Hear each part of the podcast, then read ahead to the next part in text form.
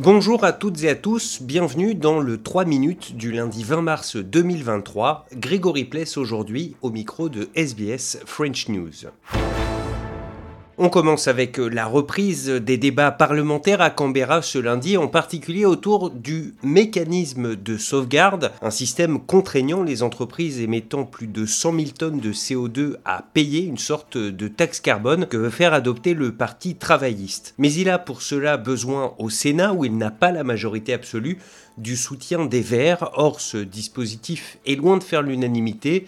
Les entreprises polluantes peuvent ainsi acheter autant de crédits carbone qu'elles le souhaitent sans vraiment avoir à réduire leurs émissions.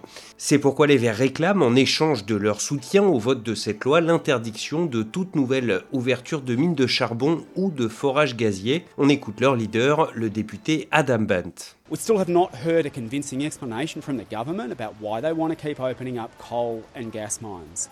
We are still in discussions with the government, and we have said that we will look at all solutions to deal with this question of new coal and gas mines. La banque suisse UBS va reprendre sa rivale Crédit Suisse, un montage financier opéré dans l'urgence pour éviter une nouvelle semaine cauchemardesque en bourse. À Genève, les explications de Jérémy Lange pour RFI. Rachat total, partiel, offre d'UBS rejetée par Crédit Suisse, nationalisation.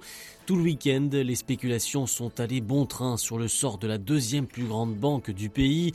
Le scénario qui s'impose est finalement celui-ci, une fusion en urgence de Crédit Suisse par son rival UBS, bien aidé par les autorités qui mettent la main à la poche pour rendre le deal possible. Berne va par exemple accorder une ligne de liquidité de 100 milliards de francs suisses au nouveau géant. Le geste ne va pas de soi pour une Suisse par tradition allergique à toute intervention dans l'économie, mais le gouvernement n'avait pas vraiment le choix, à en croire le président de la Confédération, Alain Berset. Le Crédit Suisse fait partie des 30 banques systémiques au niveau mondial. C'est l'une des deux grandes banques euh, du pays et son destin n'est donc pas uniquement euh, décisif pour la Suisse, mais également pour la stabilité de l'ensemble du système financier. En attendant de savoir si l'accord a reçu l'approbation des marchés, il a déjà reçu celui de la Banque Centrale Européenne. Sa patronne Christine Lagarde a salué la décision rapide des autorités suisses qui va garantir la stabilité financière. Même discours de la part de la Réserve fédérale américaine. Le ton est sans doute très différent en ce moment parmi les employés de Crédit Suisse qui redoutent désormais une vague de licenciements. En France, après un week-end marqué par des manifestations suite à l'adoption la semaine dernière et sans vote de la réforme des retraites, deux motions de censure vont être soumises aujourd'hui à l'Assemblée nationale. En parallèle, les élus favorables à cette réforme sont eux soumis à des menaces de plus en plus pressantes.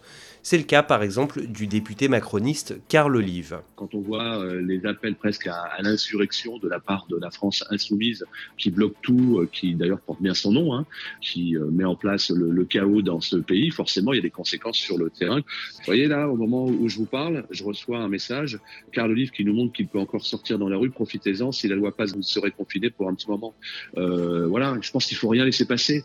Et encore une fois, je ne suis pas le seul, je vois bien la permanence d'Éric Ciotti les Alpes-Maritimes, la permanence euh, de Brigitte Tinker qui fait partie de la majorité présidentielle à Colmar, ça suffit.